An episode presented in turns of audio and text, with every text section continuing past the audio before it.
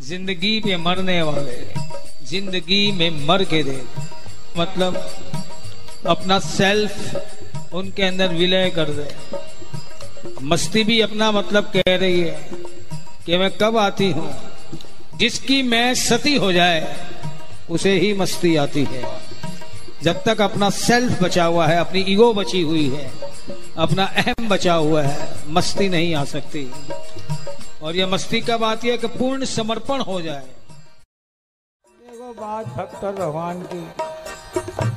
भावनाएँ बीच में होती है तो थोड़ी छेड़छाड़ भी होती है। भक्त कहता है कि जो इल्म पास मेरे, उसको भी तू भुला दे। अरे भाई क्यों भुला दो? लोग वक्त तो मुझसे मांगते हैं सुमति। कि जहाँ सुमति था संपत्ति ना। सॉरी सर मुझे सुख नहीं चाहिए। तेरे नाल जरा पंगे पाते रहो कद तू कदा सी ਲੱਖਾਂ ਫਿਰਨ ਸਿਆਣੇ ਪਰ ਚੱਲਿਆਂ ਨੂੰ ਰੱਬ ਮਿਲ देखो मस्ती वहाँ से शुरू होती है जहाँ अकल का दखल समाप्त होता है वहाँ से मस्ती शुरू होती है इसलिए ये बातें कब हो सकती है कोई अकलमंद कर सकता है वो तो बार बार हो तब पाप लगेगा, पाप।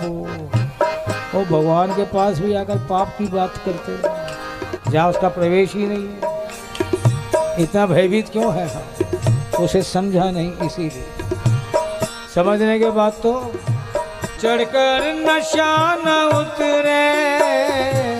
कयामत ही क्यों ना